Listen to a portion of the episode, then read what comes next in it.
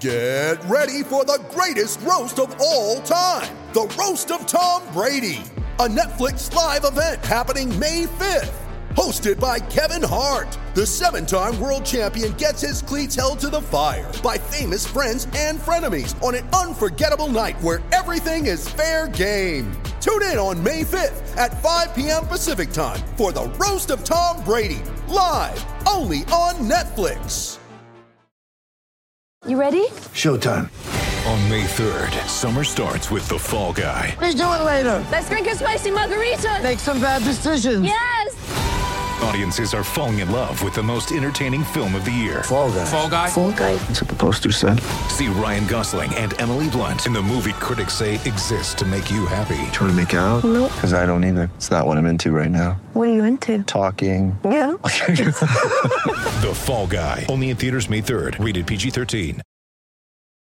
It's only a kick, a jump, a block. It's only a serve.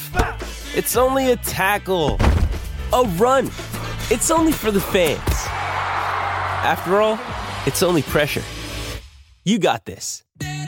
Adidas.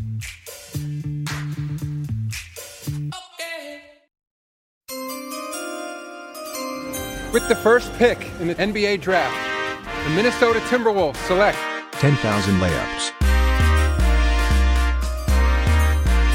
10,000.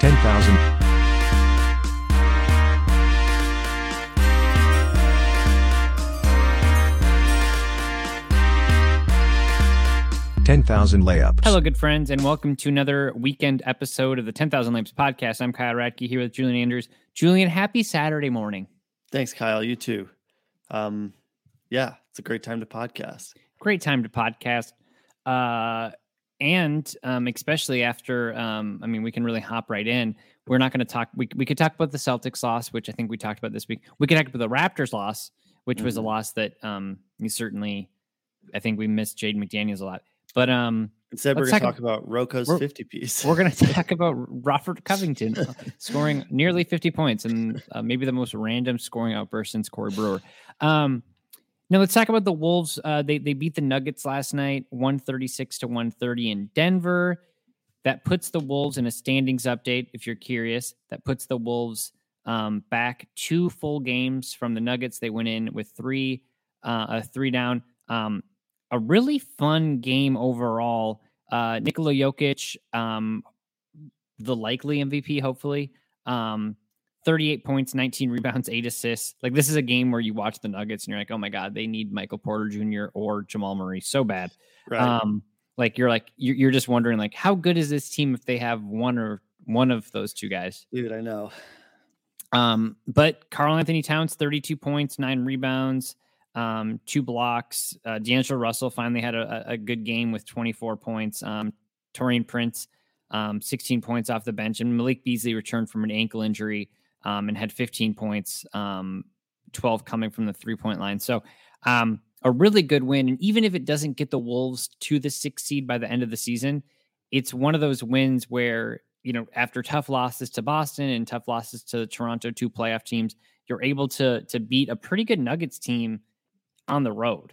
It's huge. Yeah. And I mean, I think we also just have underrated how important, honestly, Beasley's been too. Um, yeah, It's it's really huge having him off the bench. And and the Wolves have had a little bit of the injury, the injury bug, you know, with Yeah. Beasley out and Jaden McDaniels out. So I, I think with Beasley back, it's it, it, it just really kind of changes things for them. Even though it, on his own, like Malik Beasley isn't going to win you a ton of games, but it's like without him, it's it's tricky. I mean, he's he's really found a good role after kind of a tough beginning to the season, and um, I think it matters. But yeah, a huge win, huge win, and just like nice to see the team step up and kind of come together after a tough stretch. KAT always KAT versus Jokic is always fun.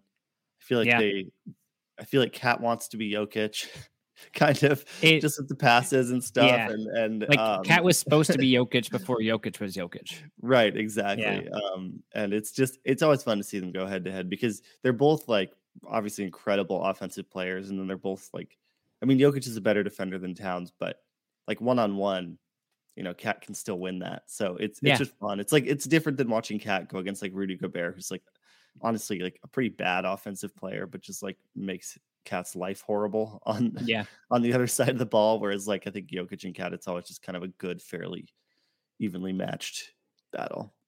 Yeah, and probably Jokic, um, depending on how the MVP voting goes, I suppose first team All NBA. Embiid is probably going to be on the second team, Mm-hmm. and Towns will be on the third team. I was I, I saw a tweet from Marc Maybe. Stein that said that like they could put Jokic and Embiid Yeah. on the first team, but it's almost like the voters would have to kind of collude and They'd all have to agree. agree that one is a forward because if they split the votes, then like one could. So I don't really see that happening. It seems like Yeah.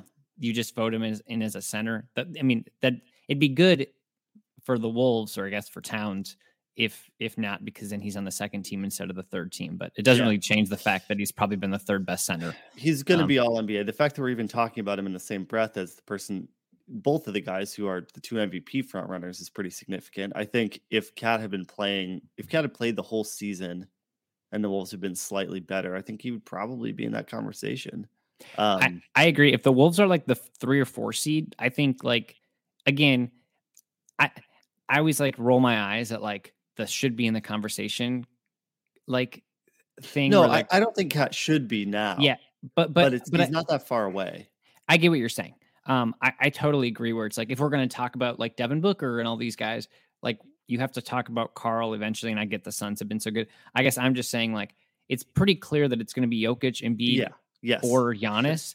And then when people are like, well, we have to put Devin Booker or DeMar DeRozan or Luka Doncic in the conversation, it's like, well, yeah, we can put them in the conversation, but we know they shouldn't win. So, like, well, I think there's a better argument for Devin Booker than any of those other guys, but I I, I, do say I do think like I, I completely agree. It's like those thing with the Vegas odds are like plus one thousand, and you're like, ooh, Yeah. nice bet, but it's like no, it has zero percent. Like it's not gonna- hitting. like not there's gonna no way. So yeah, no, I totally agree. uh, interesting thing about Malik Beasley, and like, I guess this is this is probably shoot uh, a thing with like all like good players on good teams. Like, your players are going to play better in wins rather than losses. But Malik Beasley's, I remember when he, remember- do you remember? I don't know if you remember this, but when he came to the Wolves, we looked at, we took a look at his splits and like yeah, when he played like over 20 minutes and like his shooting percentage was just like he insane. was only good as a starter. Yeah, like it was like, oh, and he Mhm. plays 20 plus minutes per game. So this is another one, um, not not to the minutes, but in t- in Timberwolves wins, he is shooting uh 40% from the field and 40% from the three-point line. In losses, he's shooting 30% from the field and 34% from the three-point line. Um Yeah, not a it'd huge thing, but to do it the other way. yeah, not, not- I mean like, what's not- the record when he's over X percentage? You know, Yeah. like, yeah, that's uh I mean we can look it up. because just I think it's like there are some it's it's weird. It's like a small distinction, but there are some players who just like need the team to be doing well in order to play well, and then there are some guys who when they play well, the team tends to win. And I kind of think it's that one for Beasley. Um cuz like when he comes off the bench and hits four threes, like that that that really changes the kind of complexion of the Yeah. like, of the Wolves. Just yeah, just like pure firepower off the bench is just not something that the Wolves have much of, um, unless Jaylen Nowell is hitting. And so when Yeah. Beasley's like that consistent, it's really nice. Yeah, no, I, I agree. I think like he's one of those guys that was probably pretty. he- We might have overrated him right away when he came from the Nuggets, and then I think like we've we overrated him so much that we thought of him as a disappointment, and now he might be underrated. Well, I think he just really took a long time to adjust to the role that the Wolves needed him to play. Like he came in and he was start. I mean, he was playing like forty minutes a game last year. Yeah. you know, and he's just never on a good team. That's just not going to happen. But And I think mentally for him too, like he came in from Denver, a place where he was unhappy because he was Mhm. only playing 20 to 25 minutes a game. Then he came to the Wolves and he was like, okay, I'm going to be the starting shooting guard on a playoff team. And then it's like, oh, actually, you're best in like the role that you were kind of in already. Yeah. So I think that might that might be like a tough pill to swallow. But I mean, like he is the most important person off the bench for the Wolves. oh, totally. Yeah, wi- wi- without a doubt. Um, all right, so we go into the last. Uh, the Wolves have four games left. The Nuggets have four games, and we'll put the Jazz in here if they have five games. Mhm. Um, so if we're gonna do the standings watch, which also, by the way, Golden State, who they announced Steph Curry will be out for the regular season. Hope they're they're optimistic he'll be back for the playoffs. Um, the last report was they were optimistic that they'd get him back before the playoffs. So um, yeah, not looking good. take that for what you will. But um, so right now, if the Wolves got up to the sixth seed, they would play the Warriors. But hold on, the Mavericks are only a half game Mhm. behind the Warriors.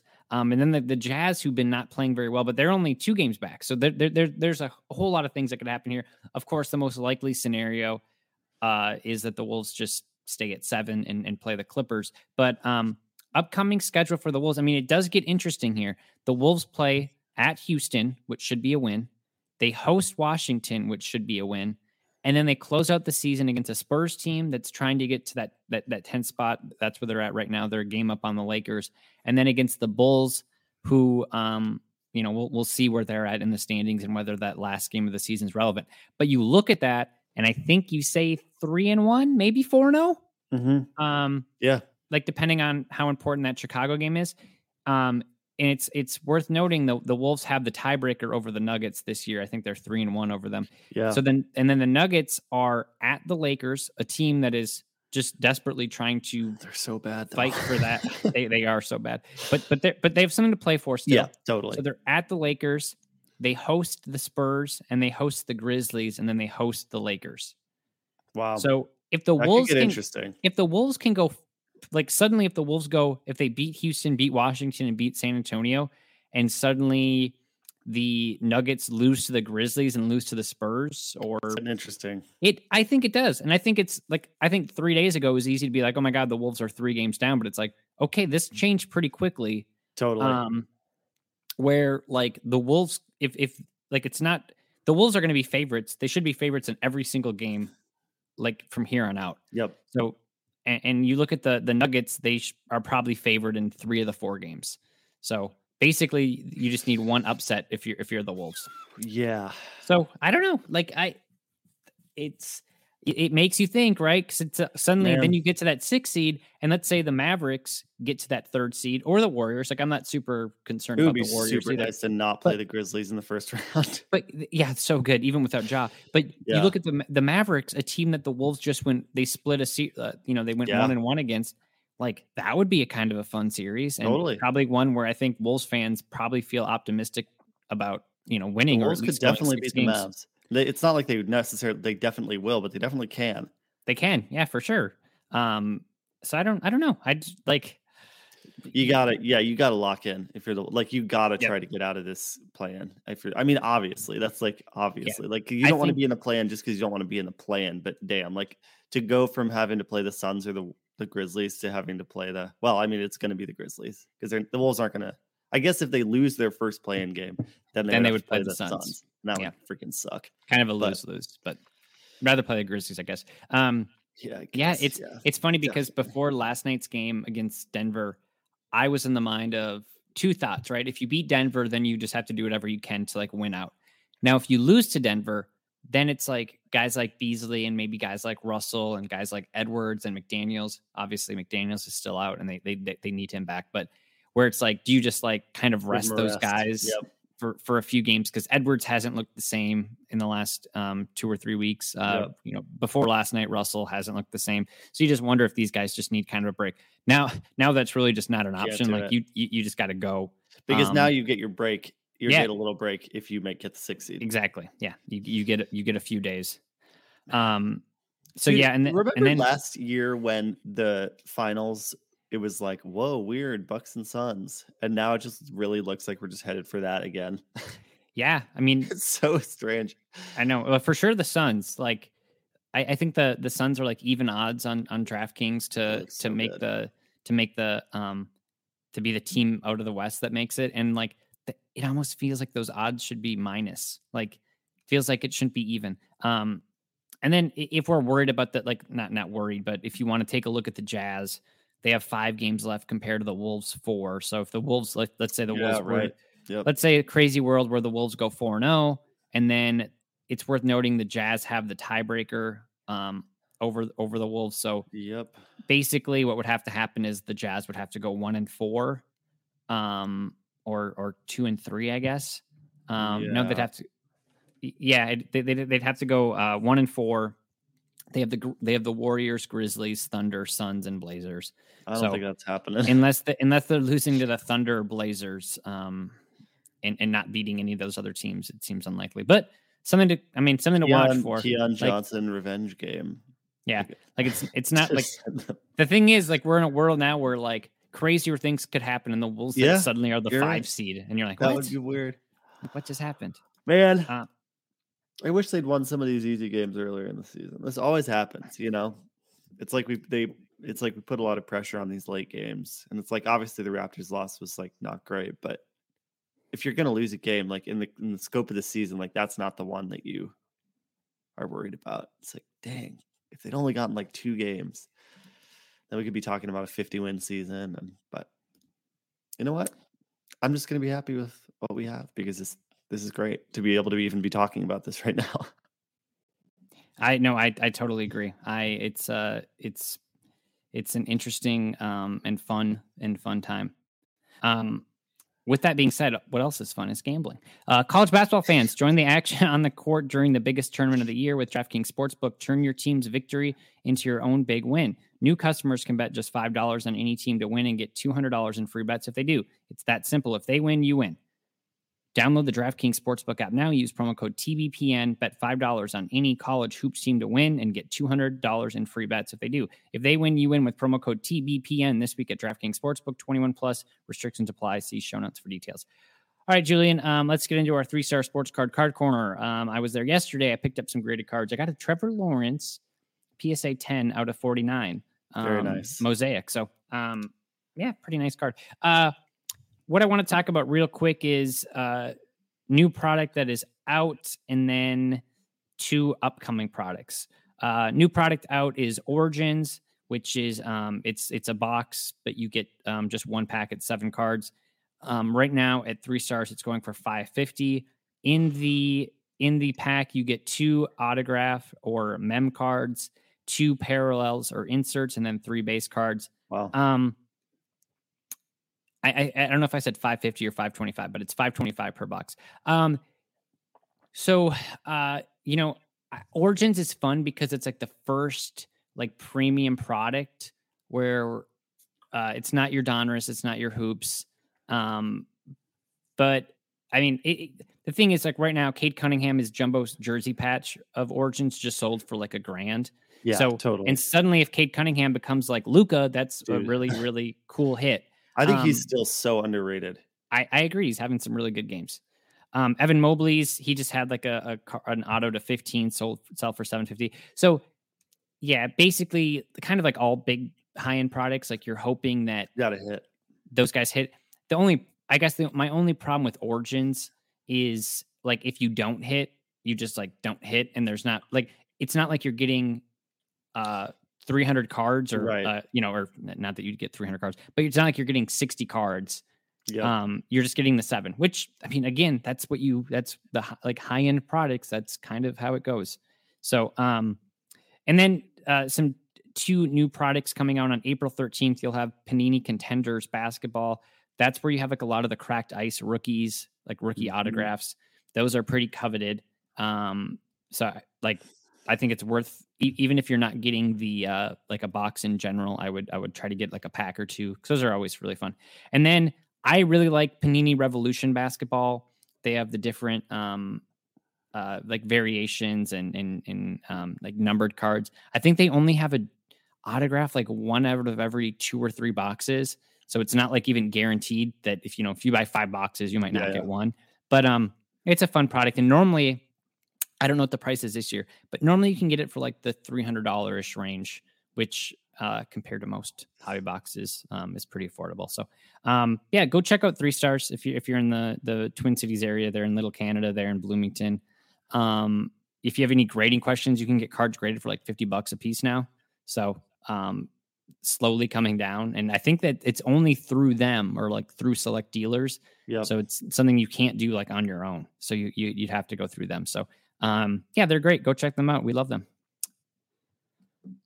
But uh, yes, yeah, that is uh that's all we got today, Julian. We'll be back early next week. We'll once we get a better idea. It's fun because like every every day Every now game you're like- matters. yep. yeah, you're just kind of watching the standings. So um we'll hammer out some more of these, and then um, I think we have a guest lined up for this week, and then um, I think once the playoffs start, and once we get like specific matchups, I think we'll start to get more focused on bringing guests in and like scouting some of these other teams. Totally, that'll be fun. Yes, Fun sir. talking playoffs. I know, right? Like here we are. It seemed like we were like in the weird purgatory of like we're a month out or we're two weeks out and we can't really talk about it because we can't really project. And now it's like totally, it's happening. you you pretty much see the scenarios. Um, Yep. and uh, yeah, we're getting there. So, um, all right, Julian, thank you so much. Enjoy your weekend. Um, everyone listening, thank you, and we will talk to you next week.